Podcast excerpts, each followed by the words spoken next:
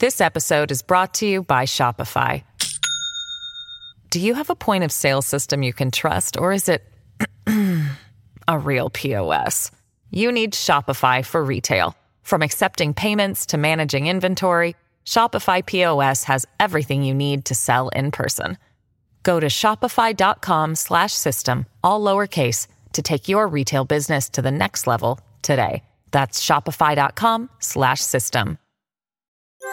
上泉雄一のエナー MBS ラジオがお送りしていますここからは石田英二さんでございます。おはようございます。はい、おはようございます。ようございますよろしくお願いいたします。まあ石田さん昨日はですね、まああのニュースは日経平均がね34年ぶりというびっくりしたのが今日今朝のし朝刊、ん見出しでかい。まああの本当に一面ね大いやきなそんなでかいこう取るニュースかと思ってたらいずれそう抜くの分かってたわけやし。でもまああの今年中にあるかなみたいな話はありましたけど比較的早い段階で。ただまあうわちゃんも言ってるように、こう我々の実感が全くないという意味ではもうまああの、えー、1990年か、ん。えーの頃とは89 100年90年と年とはは全然違う。ねうん。え、あのーか買うてはんのがね大体外国の方なんですよ。ん。でも円安なんでね、ん。えー日本の株が例えばそうやな3年ぐらい前にしてみたら3割ぐらい安くなってる同じ。日本円では同じ値段でも、はい。外国の人から見たら3割安い。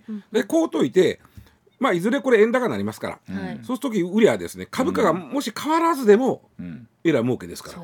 あの実質経済とこうどう反映していくかというところあると思いますが、まあよく言われているように、まあ、中国は非常に厳しい状況ですから、えアジアに対する投資が今そうですね。日本にみたいな見てる。で中国からもこっちに流れてきたのは間違い。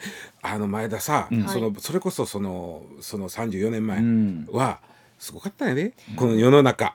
バブルってすごい時代っていうのはもうよく聞いてます。あの弊社もうちだけじゃない、ほぼいろ全部の会社が突然かか朝行ったらね、ちょっとお前部長のとこ行って行ってこいで金一封出てるからって俺何もしてんのになって、俺何にもないでと思ったらなんかそういうだから還元があったりして。石田さんが、えーその当時で入社してもうどれぐらい経ってます、えーっと僕が結婚した時なんで、えー、6年か。でそってことはまあまあね仕事もそれなりに、うん。なんだろう6年7年になってくると、まあまあ責任があるというか面白くなってくる頃じゃないですか。ね。まあ、僕らまだ大学生。でこの人たちの時に、まあ、いろんなことがあって今こうですからね。全部美味しいところは全部この人たちに。それだけは言わせてもらいます、僕営業から報道に変わったばっかりだったんですで営業が、あの先輩から言われたんが「石田お前ええ時に報道変わってしまったね」って言うわけですよ、えーあのあと営業はもうバブルに沸いてまあ言ったら我々の仕事ってねコマーシャル売る仕事なんですよ、はい。で言ったら時間売るでしょ、ん。ということは限られてるわけ。増産できへんわけ。時間やから、そうですね。だから24時間しかないです。か仕事をやりとうてもあんまりないのにお金だけは入ってくるみたいな。時代やったんや。らあの僕が入った時はもう92年なんでバブルは崩壊して毎日放送に、えーのね、作られて以来3度目の危機と言われた時に入ってるんで。ここんなんやってたから。ええ私は今何度目の聞きなんでしょうか？そう。でと言われてる時だったんでもうこういう話を聞いたらね無性にねなんかイラッとするんですよね。いやいいなって思いますよ。本当いいなという言葉しか出ないですもん。ね。ああ、まあゆゆるゆるやったよね。いろんな意味でね。その意味ではあの時。なんて言うんでしょうね。また30年前はなという話をいろんなところで先輩から武勇伝のように聞かされるという、うん。やっぱりこの話はするのやめておくただあの聞いた人が間違え岸田さんがこれであの支持率上昇に向かえばいいんじゃないかと思ってるってそんなあまりもいい。ちょっとね岸田さんがさなんかこう我が手柄のように言うてるけど、絶対ちゃうからね。そこだけは言わしてもらう。わまあまあだったらそうやってアベノミクスをそのままやってるだけやから、それは株価も上がるし円も安なるわな、ね、はい、ではあーこちらのお話からあーお伝えしてまいりましょう。徴兵制発表のミャンマーで若者たちに国外脱出の動きがあるそうでございます。え軍と抵抗勢力との戦闘が続くミャンマーでミャンマー軍が徴兵制度を開始すると発表したことを受けまして若者の間で国外脱出やえ抵抗する民主派勢力などへの合流を目指す動きが広がっているそうです。発表後ヤンゴンにある大タイの大使館の前にはですね朝早くから徴兵を逃れるために出国を希望する人たちがビザを求めまして連日長い列を作っているそうでございます、え地元メディアによりますと軍は4月から毎月およそ5000人を徴兵する計画で今後若者らの国外脱出の動きが加速すると見られています。えーピンとこない話やと思うんですよ日本本の若い人僕も含めてなんですけどすねえー自分が兵隊に取られる。ん。だからそれがもう怖いから逃げようということなんですけども、単純にそのへ、えー前線に送られて怖いということももちろんありますけども、はい。ミャンマーの場合もともと民主化を目指しとったわけですよ。で民主的な選挙もやったんですけどもあそこはね軍が強いんだっていうのは国会の中に軍枠みたいなのがあって、えー要は軍軍の人は必ず何人かは国会に入れなあかんという枠があるわけです。だからどうやったかでひっくり返れへんわけよ。うんそうですうんね。で、えー軍がクーデターを起こしたのがちょうど今から、えっと、3年前ですよ。うん2月なんでねあ三年前ですかもうあれ。もう3年前2021年の2月なんでちょうど3年前。うんでまあスー・チーさんを、まあ、幽閉っていうかそうの拘束して、うんえー自分たちの政権を作ってで実は、えーそのもそのもっと前もっと前からもう10年前からそのミャンマーには徴兵制の法律はあったのよ。うん。はい。ところがやってなかった。うん。ずっと志願兵でやってた。うん。でそんな中で3年前に、えーまあ、く軍がクーデターを起こして軍政を引いた、でもともとミャンマーってねめちゃくちゃ民族の多い多種多様多あ種。あそうですか。140以上あるんですよ。国の中に民族が。はでもちろん民族間の、まあ、いさかいはないとは言わんけどもそれよりも今民族の中でこの軍政を倒せっていう民族が組んで「お前もかお前もかおっしゃ俺らちょっと普段民族バラバラやけどここは一緒になってやるやないか言うて放棄したのが、あ去年ぐらいからで去年の秋ぐらいから非常にあの激しくなって。で言っちゃなんやけどミャンマーの軍って弱いのよ、えーうん。あの別にあの志願兵やし。うんうん。あのその辺にプロばっかりないから、そしたらね、えーむしろその軍政を倒せってなってる民族うの人たちの方が、まあ言ったら強いわけですよ。抵その抗勢力。うん抵抗勢力の方が、うん。まあ大義があるというか、まあそうですよね。強いじゃないですか。はい。で去年のお10月ぐらいからミャンマーの軍から非常にあの犠牲者が出だした、う。ん要は戦っては負ける戦っては負ける、なんやったら軍の志願兵が逃げ出した。うん。みたいなことがあって足らんくなってきたわけよ、うん。軍が、はい。軍の中の兵士さんが。あだから10年前に作った法律をじゃあ今から発行しようかということで、まあ、男は18歳から35歳女は18歳から27歳までを一応対象として。女性もなんです。うん。男そうなんですよ。女関わらず。でここで問題なのは国民のほとんどは民主化を潰した軍が嫌いなわけですよ。そうですねはいそうですね。せっかく民主化になって経済も伸びてたのに、うんまた軍になって経済悪くなったやないかと。うんはいうんもうなんやったらいやこっちとしてはみんな怒ってるわけ。そうですね。そこで軍のお徴兵されて、うんえー民主化を求めてる、まあ、あの民族の争いとはいえ、うん民主化を求めてるなんなら自分たちの仲間に対して銃を向けなきゃいけないっていう。で2つの意味で嫌なんですよ。うんその自分が軍に行ってその矢面に立つっていう怖さプラスそのななんで民主化もも求めてる人と戦わなあかんのっていう、でしかもこれちょえ拒否すると最長5年の懲役でしょ。うん。いやこれだからね石田さんまあうん。おっしゃったようにその、まあ、もちろん国を守りたいうん。国を大切にしたいという思いはこれ皆さん一緒で、うん。そこのところでまあ結果として軍がある国にところに徴兵をされるって言った時に、うん。それこそ言うように志願してねよし国のために頑張るぞっていうのと、うん。無理くり違うんですよ。ね。これだから外敵じゃなくて内戦のでしょ？なんで、うん。うん。だからこれまあ例えばほらお隣例えば韓国もね、うん。あのまあ、兵役の義務があるとかっていうところがまたいろんな、うん。これ日本は今ねうん。もちろんその自衛隊という形であってたんですけど、これほんま自分事として考えた時にうん。どう思うかって思うありますよね。そうなんですよね。でミャンマーって、えー日本から見ると近い近い国になって実はね、あの技能実習生って今日本にあーそうですね。34万5万ぐらいいてるんですけど、ミャンマーの人も1万5千人ほどいてるんですよ。ん。結構僕ミャンマーの人とご飯一緒に食べたことあるんですよ。うん。あのねやっぱりベトナムの人が一番やっぱ明るいじゃ明るい、ミャンマーの人は割とおとなしいですあよ一つ覚えてるのが、その時僕の知り合いがミャンマーの実習生3人連れてきて一緒にご飯食べた、うん。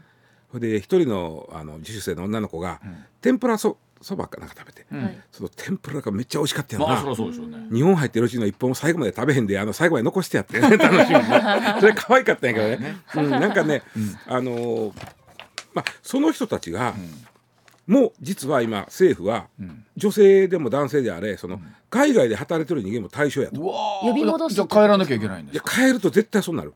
絶対兵役に取られるんで帰りたないわけですよ。そうですね。これあの昨日ウクライナのね、うん。侵攻から2年ということがあって今ウクライナでも、ん。あの徴兵の中でね、うん。いやもう兵隊に行きたくないって言って、国外に逃亡しようとしていてっていうのも結構ニュースになってるのを見ると、これはどこの国でもあり得る話ですよね。で実習生の場合3年か5年経ったらあー実は帰らないかんのですね。うん。でそこの辺どうしてあげるかですよね。これでもどうなんですか？だって今おっしゃるように軍政に対しては反対する人たちがいる。で,、もそこに無理くりから徴兵させられる、うん。仲間内に銃を向けたくない、ん。さあこの今混沌としてる状況は？で日本はねちょっともうちょっと関心この話持つべきで、というのはヨーロッパがね、えーあんまり関心示してない欧米が。というのはやっぱりウクライナに目向いとんねんな。まあそうですね。うん、でちょっと向いてへんのでこっちは内戦だしね。考えたら本当今世界中でん。国同士が争うこともあれば、地域同士が争うこともあれば、内戦をしてるところも、うん。いやーなんかあ朝から辛い話だなというところですな。ちょっと目を向けはい。た方がいいかなミャンマーにとは思います。あのもともと非常に親日国ですからね。ね。ビルマの時代から。はい。では続いてこちらでございます。さあ東京都がカスハラ防止条例を制定へでございます。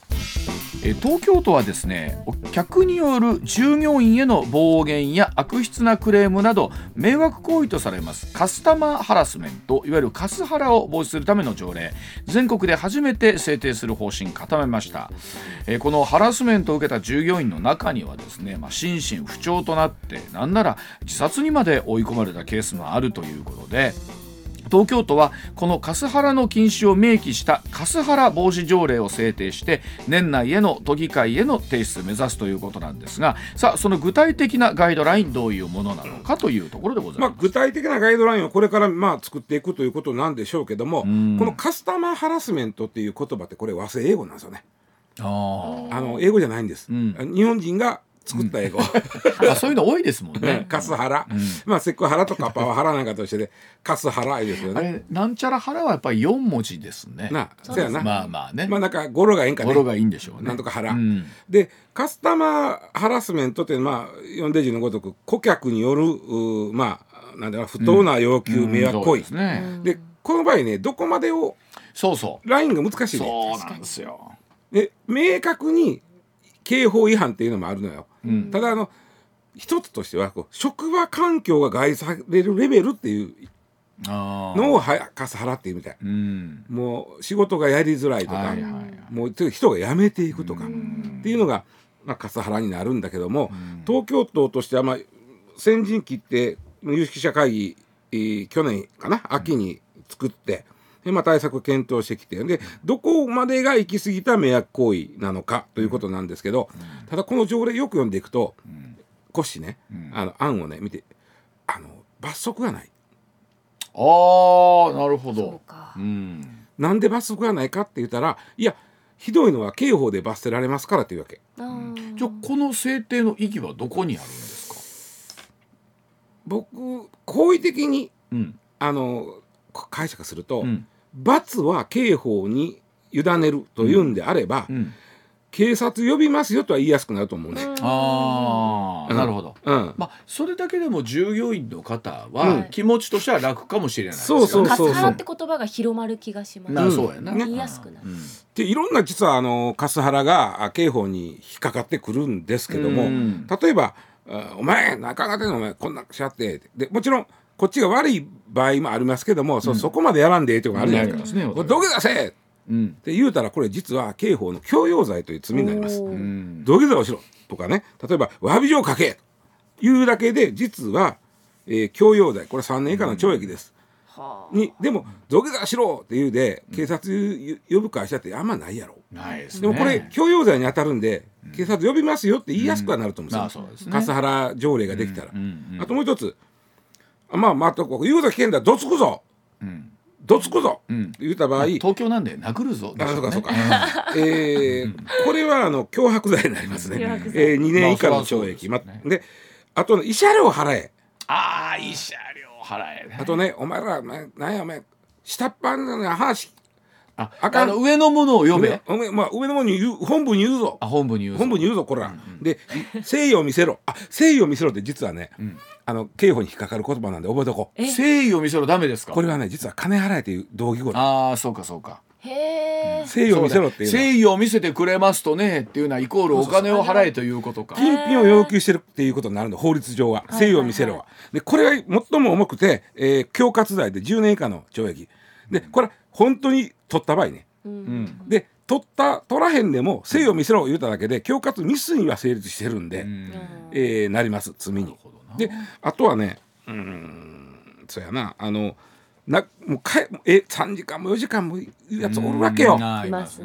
これもう帰ってほしいわけ。でもちょっともう、それこそ業務に差し支えが。これだから業務妨害やね。うん。業務妨害罪。これはこれも結構当てさはまりますね。結構あるんで、は東京都がわざわざ、えー条例に罰則つけんでも刑法に書いてあるからというのがうん。一応東京都が言ってることなんですけどもじゃあその現場でさ一番最前線で、うん。あのーまあさらされてる人からしたらじゃあ本当にじゃあ呼んでくださいよと。うん。そうですね。うん。だからまあそこの運用やね。であとね、カスハラっていう言葉いつから出てきたんやろうと俺ずっと。ああはい。うん。ね、2010年代の、うん。ま、最初2011年12年ぐらいからなんですよ。うんうんでこれってスマホが出た時なんですよ。で SNS スマホが出たことで SNS が広がるやんか。うんうんうん SNS の広がりとこのカスハラっていうのが僕リンクしてるんよ。ああると思いますね。今はい。すごいその通りだと思います。例えばその「お前らの対応お前ツイッターに上げるぞ」SNS に書き込むぞ。書き込むぞお前ツイッターやってた今あれいろいろあるけど、うん。うん書こうぞっていうこともあるとか、うん。あと前田さんがさはい前一番前で顧客の相手してて、はい。であのいやそう言われましてもこうやって言ってた時に「だや前前田言うんかその名札、顔と名札をシャ取る。取る怖いですね。これ怖いやろ。怖いです。たださっき言ったように SNS に上げるぞとか、ん。前田さんの写真を撮る、ん。それで、うん。というのはこれは実は刑法に触れないのよ。ああそうか。法律が追いついてないギリギリやね。ここは。ここっから先はあるね。そっちの方が一生残るそうでしょ。こっから先そのこれをねあのほまあほんまに SNS で上げるとか、はい。なんかなんか誠意見せろ言ったら別やけど、はい。それ撮っただけやったらこれ。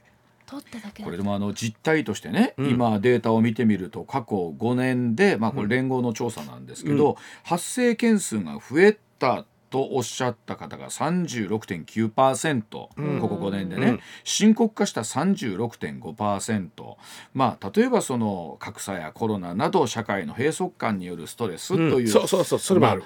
このコロナというのは確かにいろんな閉塞感も生むわけなんですけれども、あとあくまで人物像としてなんですが、うん。迷惑行為をしていた顧客の性別74.8%が男性。そうです。えー推定年齢50代。はいそうですそう30.8%、です。60代28%。40代あくまで推定ですが18.9% 4560代が多いのね。若い人はね、僕そのこカスカスタマーサービスやってる人の話するけど、若い人はね、まあ、おるけど、うん。あのそこまでなない。ないわかなんか僕らぐらいの世代から上ぐらいの人僕らも含めてですけど、あるな。あとねもうちょっと大事なことは、実はあの労働契約法という法律があって、えー企業は労働者をあ安全配慮義務っていうのがあるんですはい安全に働いてもらう義務がある、うん。でそういう意味では企業がちゃんとカスハラ対策せえへんだら、安全配慮義務違反ということ企業が罪に問われる。そう,、まあ、そういうこともあるんでね、ん。あほんでちょっと今あのそうそう、もう一つ気になったのが、実はあの自治体の職員の方が非常にあの精神疾患をやあ病んでる人が多いという、これ実はカスハラに関係あるんで。なるほど。わかりました、ではそちらでございます、えー精神疾患を理由に休職する自治体の職員の方が1.8倍に増えているそうですえ地方公務員安全衛生推進協会の調査によりますと2022年度精神疾患など精神及び行動の障害で1ヶ月以上休んだ自治体の職員10万人あたり2143人で10年前のおよそ1.8倍となることが分かりました。こちらは年代別では20代30代が平均上回ったということでえ総務省によりますとデジタル対応感染症対策などどで業務負担が重くなっていること、また行政に対する過度なクレームなどのハラスメント、まあ、こちらも影響しているという。そうなんですよね。あのーこれ調査今うあの言ってください。増えてるっていう調査は2022年度やからまあ2年ほど前にこう調査してるんですよ、はい。うん。今もうちょっと増えてるような気がする、うん。でこれここの記事に書いてあるのが2022年度の調査で10年前の1.8倍に増えてるって書いてあって、はい、10年前ってまさにカスハラという言葉ができた時なんですよ。あー。に2022年の10年前って言ったら。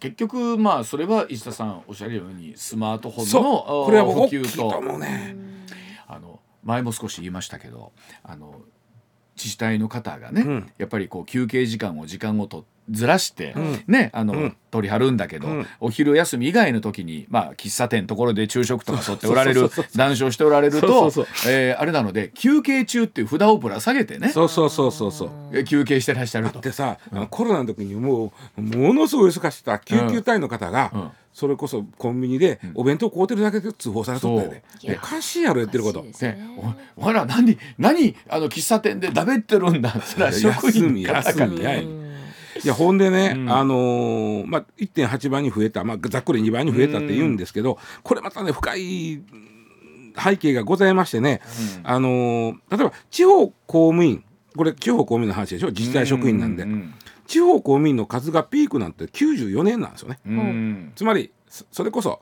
バブルのまあまあ崩壊しますけど、はい。株価がまた高かった頃さ、うん。この時はね330万人で全国に、うんうん今、えー、280万人なんで15%減ってんの、はい。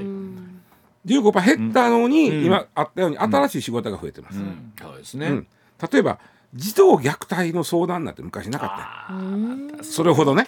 それほどなかった。よそれは94年から今に比べたら120倍に増えてる、ええ120倍、あと生活保護のその相談も30倍に増えてる、うんでそんな中でそのカスハラを受ける、っていうことでそれはもうしんどいわもう人足らんわ、あの今はいつこの番組でお伝えしてますが、うん税務署の職員の方とかだったりね、あのこの確定申告の時期ね言われもしないね。うん。ちょっと待ってください。え？っと生活保護は3倍です。30倍あー3倍に増えてます。うんまああのいずれにしても、うんなんだろうな。弱いところにそうなんですよ。えー行くんですよね。店員さんだったりとか。窓口の方。でおっしゃる通りで、ちょっと話戻す。さっきのあの法律違反にはなれへんけど、すごいこうギリギリっていうか、ん。の事例ってさっき言ったやんか、ん。SNS に上げるぞとか、はい。写真撮ったりして、うん。その中でもうわっと多いのがその外国人への差別？店員さん。あああ今店員こあ外国人の店員さんに対する対する。コンビニエンススターとかそうそう。あのファストフード店とか、同じことを日本人がやってても、ん。何も言われへんのに、うん。え例えばさっきのミャンマーの人とか結構コンビニで働いてたりするわけさ。ねですそしたらこう同じことは例えばこのアルコールを買うたら「ははいい、押してください」って言うじゃないですあか同じことやのにそのそこには「なんでこれなんかどう見てもわしお前おっさんやろが」みたいな。まあおしゃれがなそれ。そう押してよな言う間がありゃと思う例えばそういうことがああんにやってだからなんやろまあイイライラしてんのかなんか知らんけど、まあね。まあ結局そのそれはもうトータルで世の中の閉塞感なのかなんとかなんですけども、うん。かといって弱いところに行きゃええってもんじゃないですから、そうなんですよ。ねこれまあもうほんまにあの法律には触れへん。これいっぱいあるのよ。さっき言ったその法律に触れる方が実はそこまでが少なくて、例えばそうですね。あの AC のコマーシャルでおばあちゃんゆっくりしたらええでっていうのあったやんか。あれも「はよせえ」って言うと、それは実はその「はよせえ」っていうのはおおばあちゃんに言ってるんやろうけど、まあもっと言うとレジも「はよせんかい!」ってなった時にこれカス払わないねほんまは。これん前田遥は接客業っていうかこう接客業っていうかこうなんかやったことあるの？ありますあのカスハラは。あるわやっぱり。あります。あの注文するときにめちゃくちゃ小さい声で、ん。ボソボソボソって注文するんですよ、ん。でこっち確認してそれでいいって言われたのに、ん。後から商品提供したら、なんでこれ来てないんだよってその時怒られ大きいの？て This episode is brought to you by Shopify. Do you have a point of sale system you can trust, or is it a real POS? You need Shopify for retail. From accepting payments to managing inventory, Shopify POS has everything you need to sell in person. Go to shopify.com slash system, all lowercase, to take your retail business to the next level today. That's shopify.com その時は結構強いんですその時声大きいね。そうなんですよ。それで、あのまあごめんなさいって割り切れるんですけど、うん。なんか心の中がなんか粛々粛々と痛いのがずっと続くっていう。粛々やったら俺ムカムカムカムカそうやったら。えその時は確認してるんでしょ？私確認してます。確認してこれでも後からわーって怒るっていうあののとかありました。多分本当にそれとってさそれとってさぼなんか言いそうになるやん、あれ？でも私確認しましたよねっ私てあのもうちょっと私もピキってきて、うんあの言いました事実を。うなうん。あのそうおっしゃって確認したんですけれども、そうはいと言われたのでそのまま持ってきましたっうん。て言った言言っちゃいった？らどうだました。言ったら？ほん。だそしたらもうもういいって言っても、うもうもう話してくれないというかもう遮断みたいな。感じはありましたね？などういう人なんやろねそれ。それは一体。不思議なね。え、うん。まあでも本当に大小合わせたら、うん。そういうことっておそらく接客という中ではうん。一二ではあるし、うん。またね一方でねめちゃくちゃいいお客さんもあるじゃん。あそうそうそうそう。あのいやありがとうねみたいな。そういう。人にはもう笑顔で明るく接客したくなるんですよ。そうやこれ昔聞いたことあるね、僕の知り合いでね、うん。CA さん。はいはい。い。てて、うん。CA さんが一番キュンとくる言葉で何って、何何？ね聞きたい。何それはちょっと聞かせて。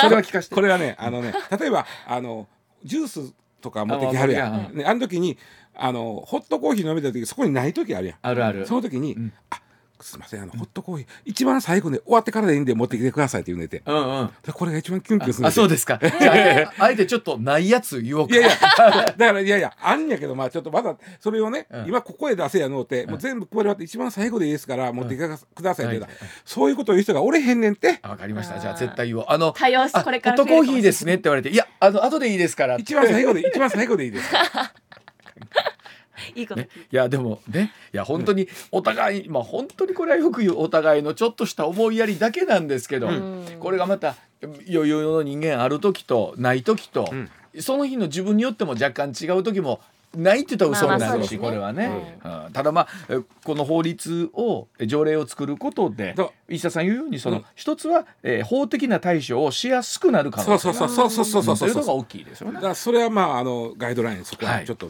作ってほしいなというふうに思うの、はい、では、お知らせ挟んでなんですが今度はペットのお話でございます。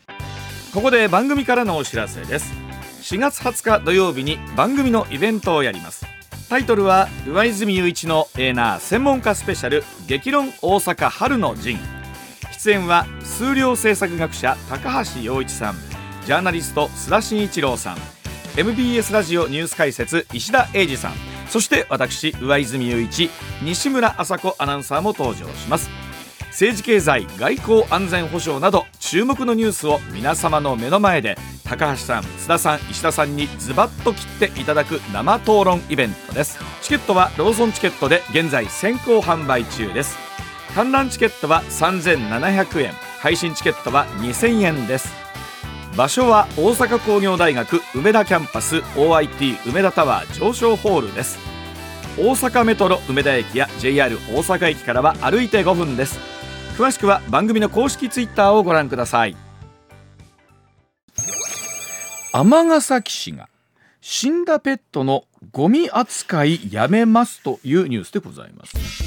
読売新聞によりますと尼崎市は飼い主から死んだペットを引き取る際の手数料の支払い方法に関して現在はですね事前にゴミ処理券を購入して行っているということなんですが4月からは現金に変更すると発表いたしました。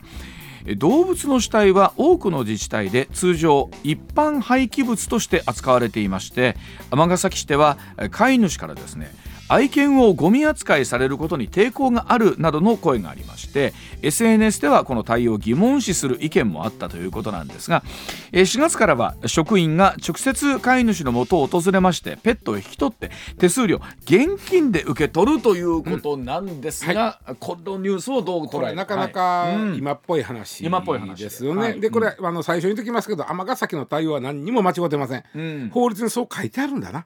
ああのーうんペットというか動物の死骸は廃棄物であるというふうに書いてあるね、法律に。法律に、うん。廃棄物処理法で処理する。うん。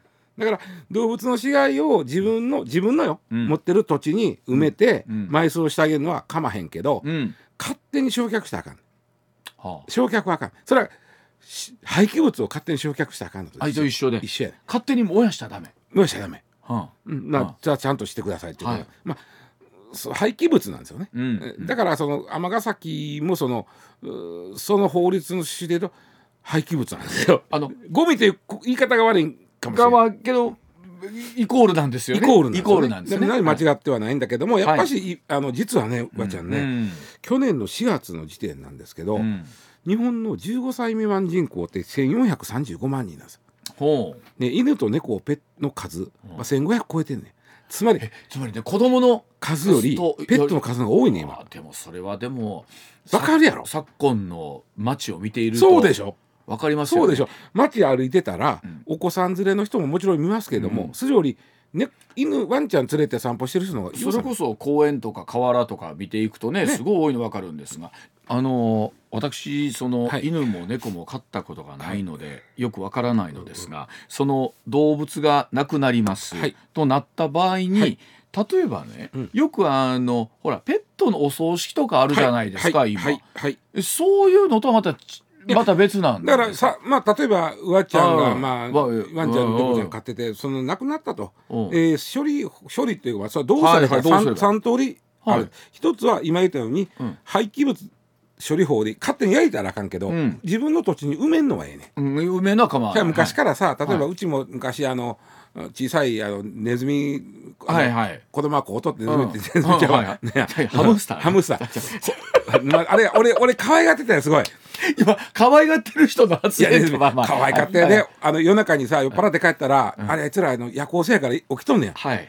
で俺帰ったらね、うん。あの僕あのパンの中に入ってるくるみが苦手やね、うんうん。それをややんねん。うんめっちゃ嬉しそうに抱えて食うとったよ。ちょうどあのとっとこハム太郎が人気だった頃でしょうね。はい。まあまあほんで、はい。その中死んだら、ん。時は裏に穴掘って子供と一緒に埋めたんや、それはかめへんねん。まあハムスターレベルだったらね。まあでもまあお広い土地やったら犬やまあ。猫でも別にね、うん。それはかめへんねもう一つが、うん。その民間の業者とかお寺さんに、うん。えーいまあえー火葬とか埋葬をお願いする、うん。でもう一つが自治体に、うん。えー処理を依頼する、この3通りしかないんですど。でさっき言ったように法律上はペットのお遺体死体っていうのは廃棄物なので、うん。当然自治体はその法律にのっとってやらないもちろんそうですね。当然自治体としては、えーまあますね。自分とこの焼却炉で、うん。ゴミと一緒に燃やす。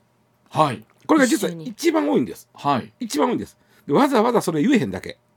はあそうでしょうね。ただペット用の焼却炉を持ってるうん動物用の焼却炉を持ってる自治体もあるにはある。はもうこれは非常に少ない。あはあ。となってくるとこのうことこれ一般的に尼崎云々というのはありますけれども。尼崎はうん。当然これあのおペット用の,、あの焼却炉は僕ないと思うんで、うんうんうん。えー一般の焼却炉でし焼くとは思うんです。で今までだったらその処理券というのを買うわけですか？そうそうそうそう。あのほらお大型ゴミとか出す時にありますあります。県会がああいうやつああやつを買う、うん。買います。で買うたら持って行ってくれて、うん。でまあほんまにふ普通のゴミと一緒に燃やす、はいはい骨は帰ってこないってことですか？骨は帰っ帰ってこないよそら、うん。へえ帰ってこない。で帰ってこない。それを、うん。そのゴミ焼却券みたいなことでやるとやっぱしね、うん。可愛がってはったやつやから気悪いやろうからなるほど。その言い方を変えてる。これあの引き取りはうん。一緒ですか？その僕らはそれこそ粗大ごみやった場合って要は椅子とかにシール貼って、はいはいその日に置いといたら、おそらく、うん。えっと、袋かなんかに、まあ、いくというか、はい棺はちょっと無無理やと思うんですけど袋に入れて、それを手渡しで持っていってもらえると思うんです。で今回に言うとそれをあの来てもらう、えー現金でお支払いする、向こうを引き取ります。そうそう、ん。それをゴミし処理券を買うゴミ処理券っていうのを買うことが言い方？ちょっと気の毒やな。と思でけど尼崎市さんとしてもそこでペットを焼却する炉を新たに作るとは聞いてないから僕うんうんうん。はだから同じことなんです。まあ同じことだけど、まあ言い方を変えと処理の仕方を変える。でそれがどうしても抵抗があるという方は、ん。申し訳ないけどお金かかるけど民間の焼却炉にお願いしてください。ということですよね。そうしたら、うん。例えばあー移動まあ大体移動で来るね移動の車、うんうん車に焼却炉を積んでくるわけよ。うんうんえー。ああそうなんですか。というのははあ。の、まあ、もちろんやってるとこもありますけども、お寺さんとかやってるとこもありますけども、うんうんうんうん。あのやっぱり動物とはいえさ、うん。生き物の遺体を焼くっていうことに近所の人が抵抗を示すことがある、まあまあそれはありますね。えーそれやとその焼却炉を積んだ車でうん。焼きながら走る、ああそう。あそれやったらまあうん別に煙出してるわけちゃうから、うん。あのそこは一緒やから。はほんで、えーまあい終わったら元のとこに行って、うん。遺骨をうん。ちゃんと上げて、ええ。骨壺に入れてあげて、ん。で、えーそういうおご商売がある。あるある。僕の知ってる人もそのお家におお骨とかあるはる方いてはりますよ、うん。だからそれはあの、えー一般の自治体に、えーやってもそれは無理やと思うんで、うんそこまでしたい人は業者さんに頼んでくださいっていうことなんですけども、実は、うん。今問題になってんのは、ん。めっちゃ悪い業者もおるから気ぃつけてくださいねということなんですよ。ああそうなんですか。あのペット犬とかさ、ん。猫ちゃんがさ、うん。もう家族でしょ、うん。はそれが死んだ時ってさもう家族が死んだと一緒ぐらいショックまあ皆さん受けてるやんか。そうですよ。その時にまあ電話のあれ割とね、えーまあ、ネット見ただけじゃ分からへんわけよ。そこが悪徳かどうかなんて綺麗なホームページ作ってあるから。うんうんで行ってほんだら仮装車で焼く。でくるっと帰ってくる。ぐるっと回って帰ってくる、うんうんうんえー終わりました。じゃあお骨上げしましょう、ここの骨壺に入れましょう。ってなった時に、その時点で法外な料金言ってくる時がある。あ終わってから？終わってから。うわー。それは。そう。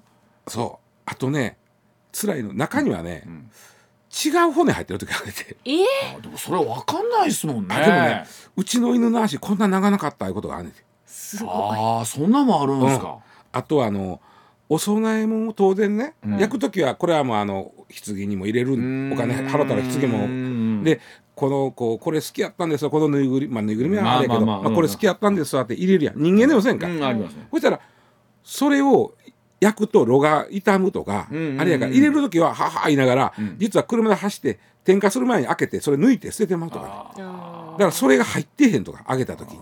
でそんなねまあ一番問題は事前に言ってくれたらいいのにね。これはもうあれなんで入れないでくださいそうなんですよあって言ってくれたらいいのにね。あとあのまあ焼却炉に入れてから解明量がすごい高いですよ。高なったりとかね、うん。まあね。でもそれはもう結局事前においおいくらですいう話を。それがねそんな冷静な人がまあおらんでて亡くなった時って。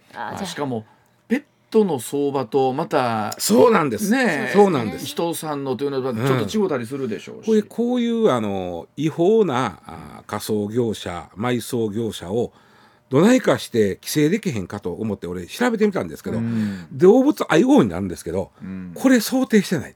このこのこと。だから動物愛護法は動物が死んでからのことは一切書いてない。抜け道なんですね。生きてるうちの話やから、石田さん言うように、ん。なんなら15歳以下の子供の数とね、うん。ペットの数が一緒ということはいやペペットの方が多い。バイトの方が多いということは、多い。まあ、今後そういうケースはさらにそうそうそうそう。そうな増えてくるわけそうじゃないですか。そうそうそうそうまあ尼崎のこときっかけにねちょっと今日こんな話しましたけども。でもそれこそなんだろうないつもありますけどそういうのって大ごとになる前にというかね。そうなんです。ようん何らかの機会で。これ実はねさっき言ったその悪徳仮想業者の規制っていうのは実は国会でも問題になってあて、そうなんでただ動物愛護法でできへんとこれ。うんうん。死んでからの書いてへんでとなるから、うんどうすべっていう話に今なってる。はあ、まだこういうのもねあの大く大きくなってからさらにどうせなあかんなるんですけど、うんはいはい。その事前になかなか機運が上がってこないと本気度もみたいなのもあったりしますよねね。この手のものってのはね。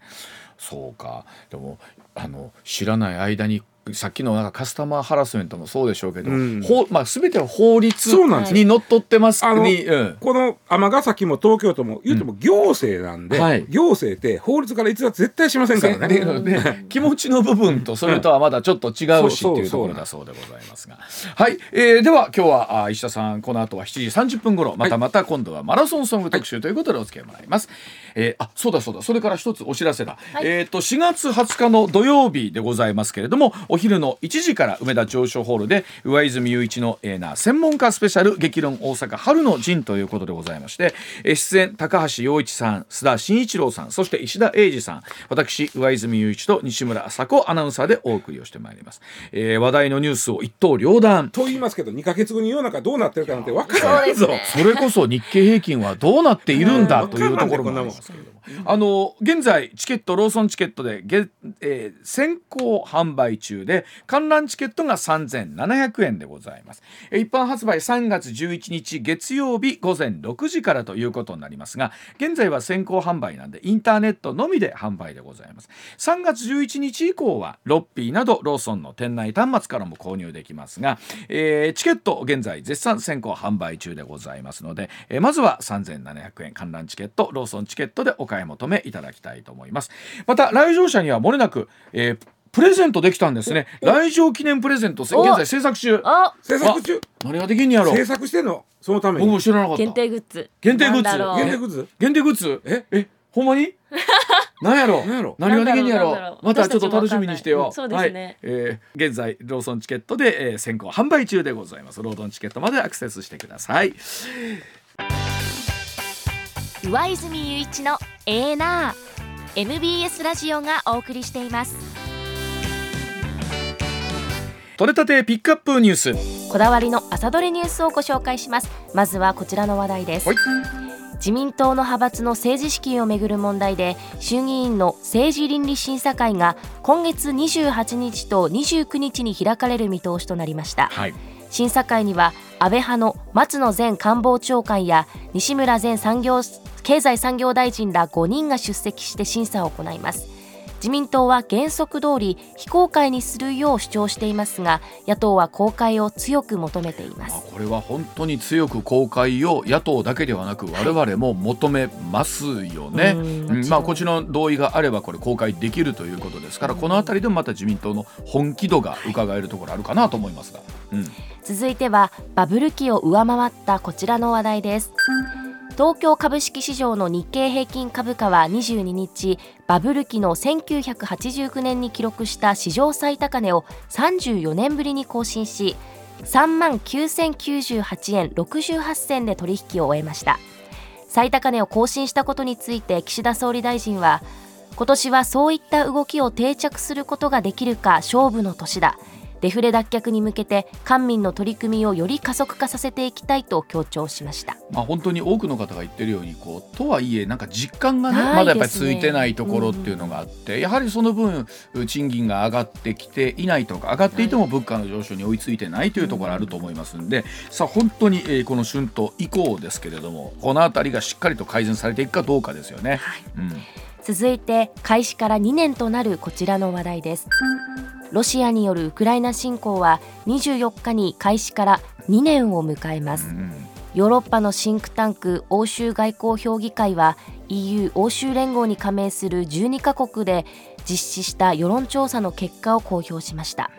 調査結果によりますとウクライナの勝利を信じる人が10%にとどまった一方ロシアが勝つと答えた人は20%に上りました。まあ、本当にあれから2年だなということでこのうん。エーナーが、えーこの春ねこのお朝の時間になってちょうどしばらく経ってからだったんですけれども、はい。まあうんなんでしょうねこの間一進一退みたいな状況があった中で今かなり膠着している状況で事実上まあロシアがですね武力による現状変更というのをまあねこう支配しつつあるという状況の中で各国の支援ですよね今後はね。うん。どうなっていくんでしょうね。